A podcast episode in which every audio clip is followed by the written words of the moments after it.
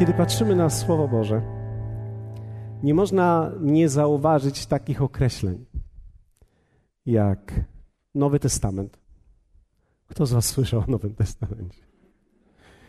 Nowe przymierze, nowe przykazanie, nowe serce, nowe Jeruzalem.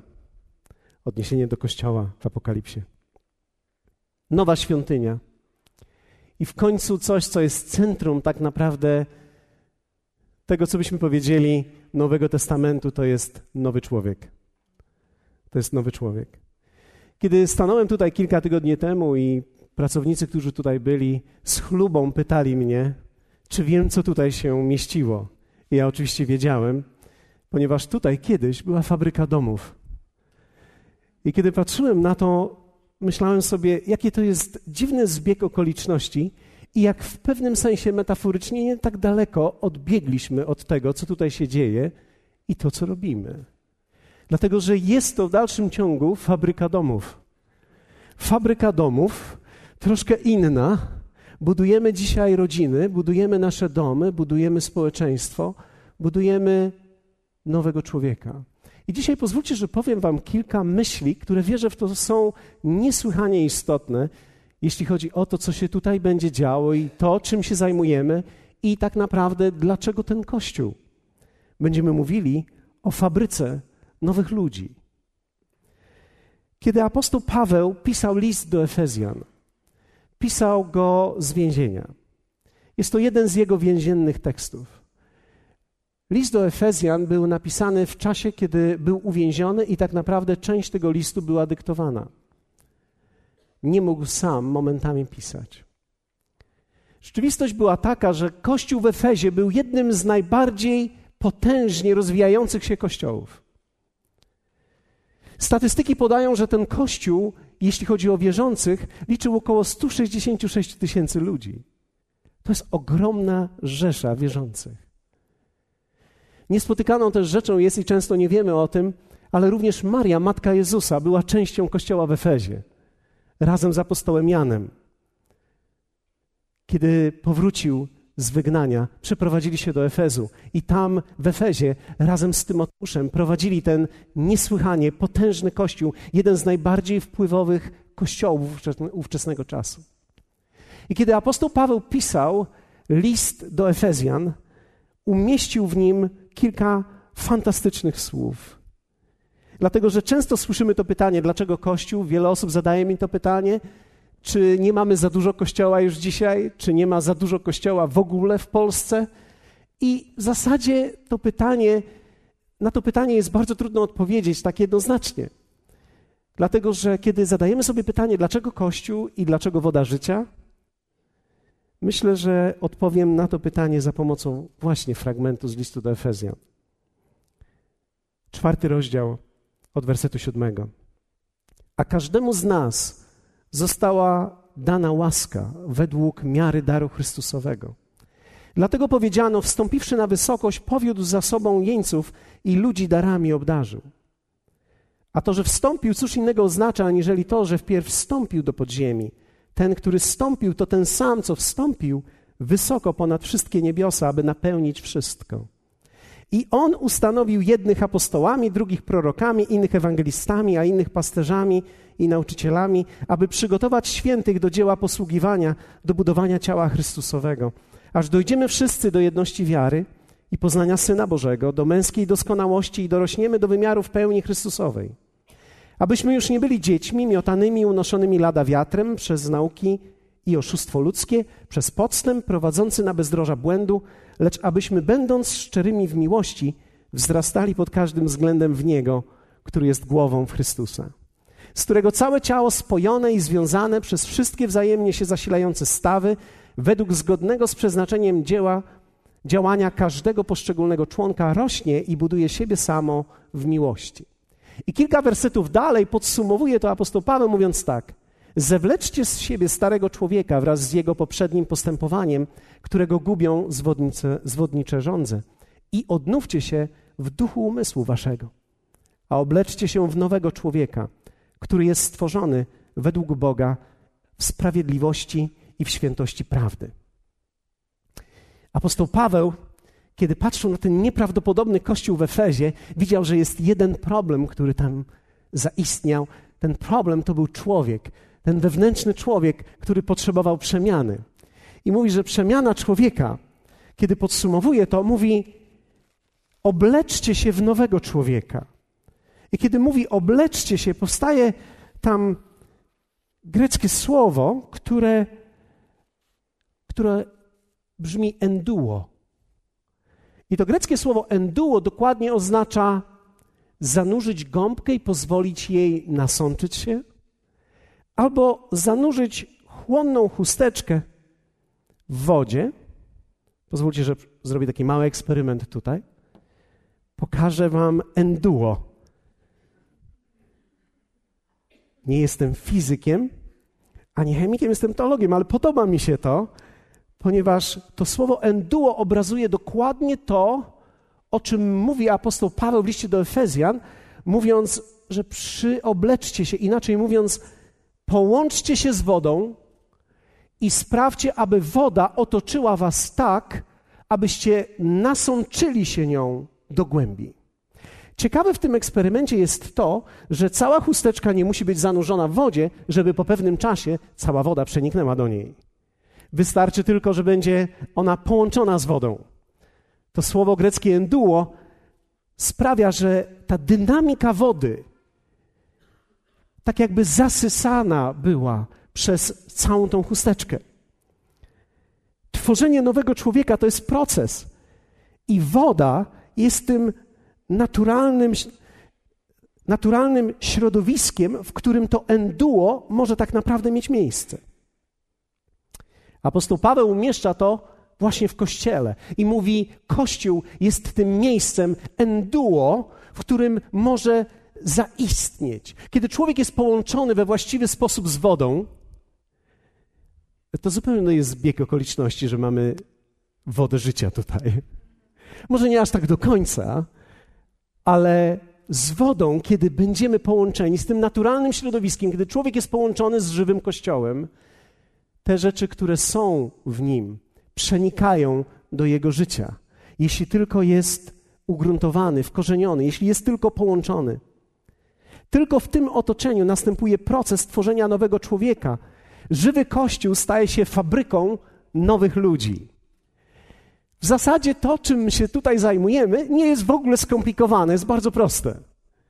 Zanurzamy ludzi w środowisku słowa, w kościele i pozwalamy im trwać i pozwalamy, aby ten proces enduo, który trwa, przeniknął przez całego tego człowieka. Jak wygląda taki człowiek i jak wygląda nowy człowiek? Po pierwsze, apostoł Paweł w liście do Efezjan mówi, że ten człowiek staje się wolny od grzechu. Apostoł Paweł mówi to w pierwszym wersecie i mówi: Każdemu z nas została dana łaska. To, czego wszyscy doświadczamy w kościele często, w żywym kościele, zdrowym kościele, to jest to, że człowiek jest uwolniony od grzechu i może być wolny od potępienia. Wiecie, jest to największy ciężar człowieka. Grzech jest największym ciężarem każdego z nas. I w kościele nie dowiadujemy się, ile mamy grzechów. W kościele dowiadujemy się, że Jezus wszystkie nam przebaczył na krzyżu. W kościele dowiadujemy się, że nie ma już potępienia dla tych, którzy są w Chrystusie. I kiedy człowiek Wiecie, ludzie i każdy z nas o wiele częściej potępia sam siebie, że tak naprawdę nie potrzebujemy już nikogo, żeby nam jeszcze to potwierdzał w nas, że z nami jest ciągle coś nie tak i że nie jesteśmy doskonali i że ciągle są jeszcze w nas wady. Tak naprawdę to, czego potrzebujemy, to jest to, co apostoł Paweł umieścił w liście do Efezjan. To jest odkupienie, które mamy w Chrystusie, wolność od grzechu i wolność od potępienia. Kiedy człowiek jest zanurzony wystarczająco długo, zaczyna być wolny od grzechu i wolny od potępienia. Dlatego żywy Kościół zawsze będzie miejscem radości i entuzjazmu. Słuchajcie, nie musimy się tego wstydzić, że się cieszymy, radujemy i że mamy uśmiech na twarzach. Mój Boże, Jezus za to umarł. żeby to, co było we mnie ciemnością i w nas, stało się światłością. Jezus umarł za to, żebym nie był przygnębiony, ani ja, ani nikt z nas. Jezus umarł, aby wydźwignąć nas z tych okowów grzechu i abyśmy byli wolni od potępienia i żyli w wolności od grzechu. Czy to jest proste? No nie jest to aż takie proste, ale jeśli będziemy wystarczająco trwali w tym, to pozwolę niektórym z Was, którzy jesteście niedowierkami, dzisiaj dotknąć. Niektórzy z Was może siedzą tutaj i mówią: Dopóki nie dotknę, nie uwierzę. Pozwolę Ci dotknąć. A więc człowiek staje się wolny i staje się radosny. Wiecie, smutny kościół to uśpiony kościół. Tam, gdzie jest smutek, jest uśmie, uśpienie. Kościół żywy będzie zawsze tętnił radością. Apostoł Paweł nie przestawał mówić ciągle o tym. Mówi, radujcie się. Powtarzam wam, radujcie się. Tak jakby radość była pewną miarą zdrowego i żywego kościoła. Nie musimy się tego wstydzić, ani nie musimy się z tego tłumaczyć, chociaż powinniśmy to umieć wytłumaczyć, dlaczego tak jest. Ktoś ostatnio na ulicy zapytał mnie, a dlaczego ty się ciągle śmiejesz? Odruch. Odruch. Nie próbuję tego zagrać, ale próbuję to odkryć, że to, co było we mnie ciemnością, przygnębiało mnie. Ale kiedy Jezus umarł i uświadomiłem sobie, co On uczynił dla mnie, nagle radość pojawiła się w moim sercu. I dziękuję Bogu za to. I dzisiaj wśród nas jest wielu ludzi wolnych od potępienia, wolnych od grzechu. Wśród nas jest wielu tutaj, którzy mieli problemy różne z alkoholem. Wolni ludzie dzisiaj są od alkoholu tutaj. Są ludzie, którzy pili przez ponad 30 lat i dzisiaj są wolni. Ludzie, którzy w przygnębieniu i z przygnębienia pili, dzisiaj są wolni. Nie zatrzymujmy ich radości. Oni byli smutni i w depresji przez 30 lat. Pozwólmy im się radować. Są kobiety tutaj, które były porzucone, które odnalazły życie. Są rodziny, które były rozbite, które odnalazły siebie nawzajem. Nie zatrzymujmy ich radości. Pozwólmy im się cieszyć z tego. Drugie, ten człowiek nowy staje się świadomy swoich darów. Apostoł Paweł mówi: Ludzi darami obdarzył. Żywy Kościół daje odpowiedź, która dręczy każdego człowieka. Jaki jest cel mojego życia? Nie chcę tylko egzystować, chcę żyć. Pokonuje zatem poprzez rozpoznanie swoich darów bezczynność, bierność i wieczne czekanie na pomoc.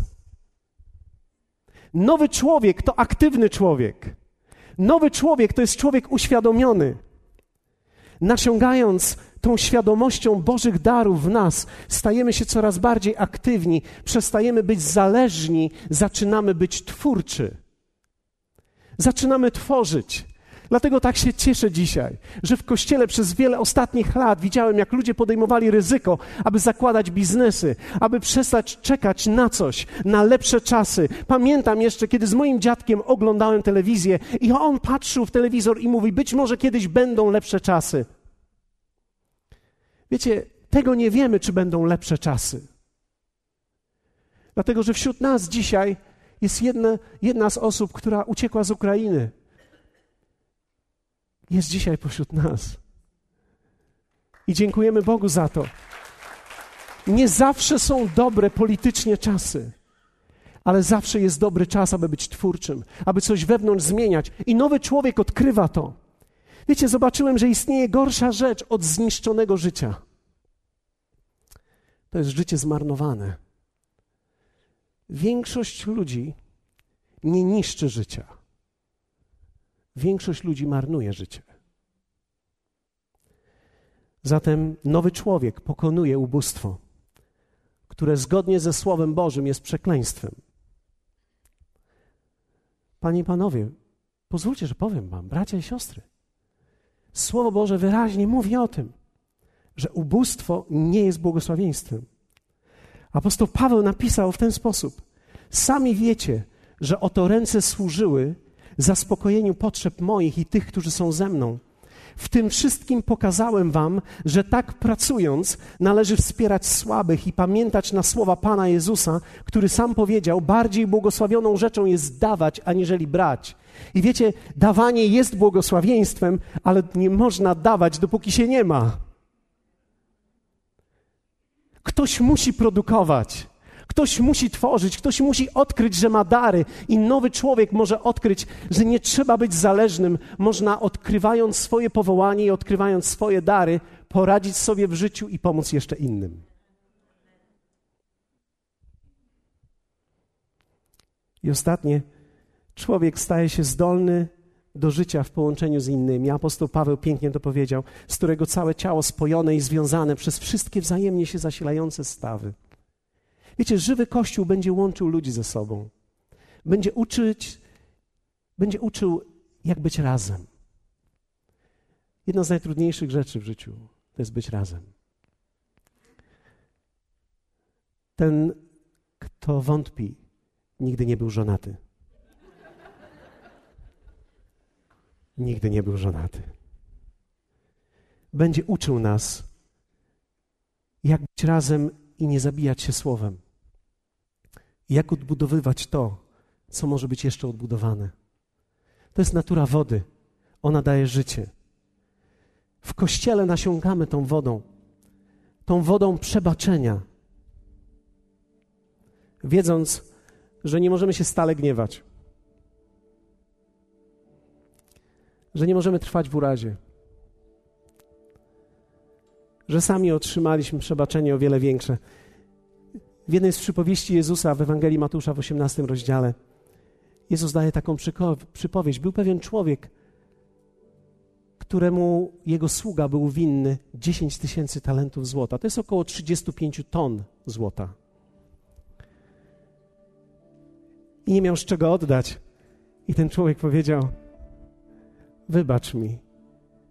Nie, nie umieszczaj mnie w więzieniu, pozwól mi pracować, ja oddam. To jest niemożliwe, żeby to oddać, ale on powiedział, ja oddam. On przebaczył mu to. Ale ten człowiek miał również swojego sługę, który był jemu dłużny dwa kilogramy złota. 35 ton i dwa kilogramy. I on powiedział: Nie podaruję ci tego, pójdziesz do więzienia za to. Wiecie, ta przypowieść mówi jedno. Cokolwiek ludzie są nam dłużni i w jaki sposób nas uderzają, to jest jak dwa kilogramy. To w naszych oczach i w naszych sercach może być 35 ton. Ale jeśli w sercu zobaczymy, że ten, który nam przebaczył, kiedy stanę pod krzyżem i zobaczę, że to mi przebaczył 35 ton, to dwa kilogramy nie ma problemu. W kościele uczymy się przebaczenia. Nie wiem, gdzie bym był dzisiaj z moją żoną, gdybyśmy nie byli w kościele. W tym roku mija nam 26 lat.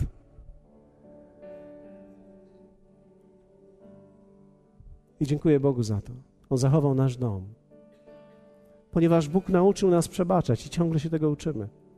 Nie jesteśmy w tym doskonali. Teraz mam innych, którzy mnie irytują. Mój syn, no i oczywiście córki, które są wielkim błogosławieństwem. Czy potrzebujemy zatem wody życia? Odpowiedź na to pytanie jest w pewnym sensie retoryczna, dlatego że można byłoby zadać takie pytanie: czy potrzebujemy ludzi wolnych od potępienia i grzechu, pełnych entuzjazmu i chęci do życia? Czy potrzebujemy takich ludzi? Czy potrzebujemy ludzi produktywnych, wolnych od ubóstwa, tworzących dla innych ludzi miejsca pracy, tworzących dla innych ludzi możliwości? Czy potrzebujemy takich ludzi? O tak. Czy potrzebujemy ludzi, którzy będą żyli w przebaczeniu? Którzy będą wiedzieli, jak łączyć się z innymi? Nie chcemy być kościołem odizolowanym ale chcemy łączyć się z innymi pastorami, księżmi, duszpasterzami, którzy nam dopingują, dziękując Bogu za to, że tak naprawdę apostoł Paweł kilka wersetów wcześniej w liście do Efezjan powiedział jedno wielkie słowo: jedno jest ciało. Nie ma dwóch kościołów. Jest tylko jeden kościół Jezusa Chrystusa na całej ziemi. I jest wiele różnych odcieni tego kościoła. Dzisiaj siedzicie w jednym małym odcieniu, który nie jest pępkiem świata, ale który jest z pewnością ważną częścią, przynajmniej dla tych, którzy w tym są i uczestniczą. I dziękujemy dzisiaj Bogu za historię wody życia i szczególnie za przyszłość, która jest przed nami. Czy potrzebujemy dzisiaj kościoła? Tak, potrzebujemy dzisiaj żywych kościołów, żywych parafii. Potrzebujemy żywych duszpasterzy, którzy poprowadzą ludzi do miejsca słowa, tak aby mogli doświadczyć przemiany i aby stali się nowymi. I po spotkaniu wszystkich niedowiarków poproszę, abyście mogli zobaczyć, że cała ta chusteczka przeszła proces enduo i to jest to, na co wszyscy czekamy w Jezusie. Nie jesteśmy doskonali. Jest wiele niedoskonałości w nas, jest wiele niedoskonałości we mnie. Ten kościół ma wielką wyrozumiałość, że w ogóle ma takiego pastora. I że każdego roku mnie wybierają. Dziękuję Bogu za to.